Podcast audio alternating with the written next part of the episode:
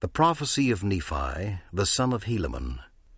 God threatens the people of Nephi that he will visit them in his anger to their utter destruction, except they repent of their wickedness. God smiteth the people of Nephi with pestilence. They repent and turn unto him. Samuel a Lamanite prophesies unto the Nephites, comprising chapters 7 to 16 inclusive. Chapter 7 Nephi is rejected in the north and returns to Zarahemla.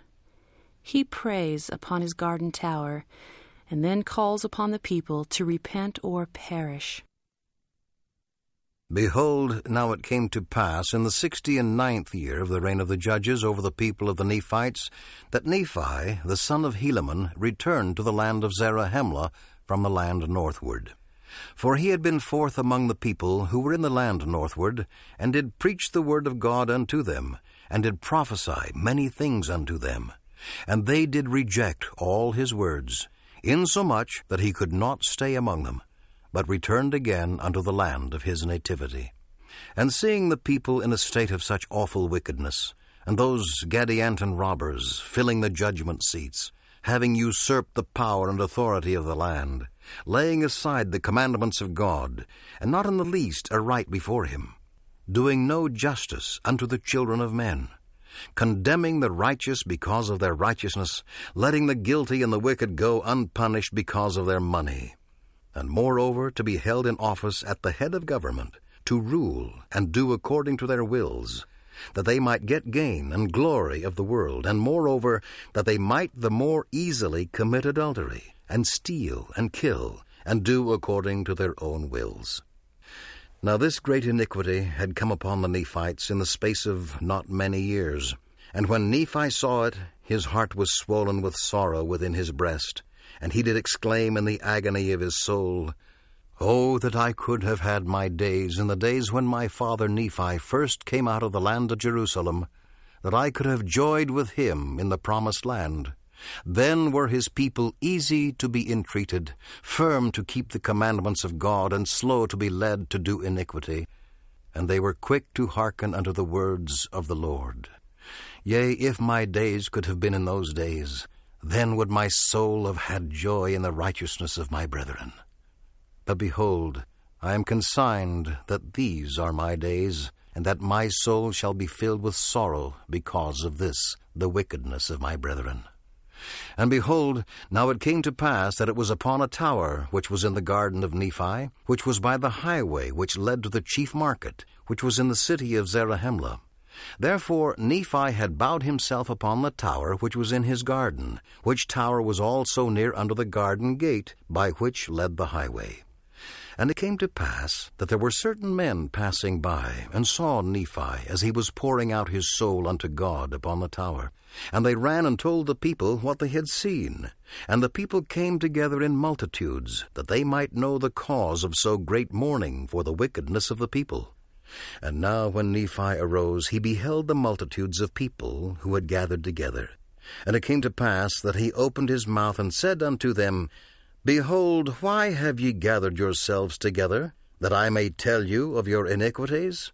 Yea, because I have got upon my tower, that I might pour out my soul unto my God, because of the exceeding sorrow of my heart, which is because of your iniquities.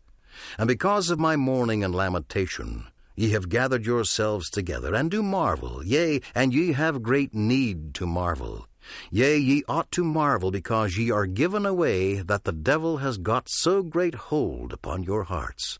Yea, how could you have given way to the enticing of him who is seeking to hurl away your souls down to everlasting misery and endless woe? O repent ye, repent ye. Why will ye die? Turn ye, Turn ye unto the Lord your God. Why has he forsaken you? It is because you have hardened your hearts. Yea, ye will not hearken unto the voice of the Good Shepherd. Yea, ye have provoked him to anger against you.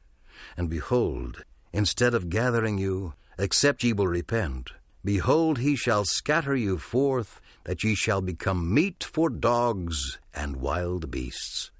Oh, how could you have forgotten your God in the very day that he has delivered you? But behold, it is to get gain, to be praised of men. Yea, and that ye might get gold and silver, and ye have set your hearts upon the riches and the vain things of this world, for the which ye do murder and plunder and steal, and bear false witness against your neighbor, and do all manner of iniquity. And for this cause woe shall come unto you, except ye shall repent. For if ye will not repent, behold, this great city, and also all those great cities which are round about, which are in the land of our possession, shall be taken away, that ye shall have no place in them.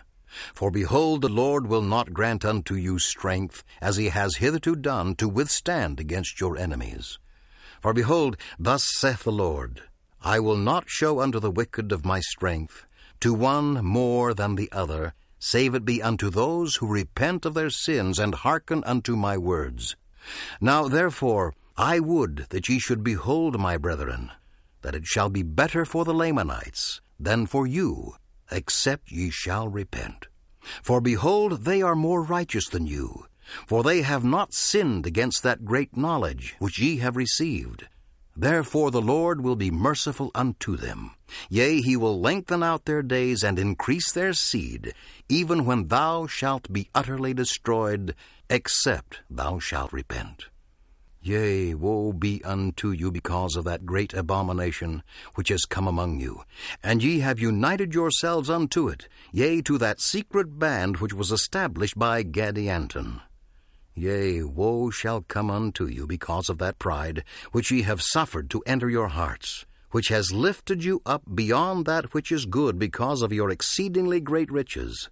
Yea, woe be unto you because of your wickedness and abominations and except ye repent, ye shall perish.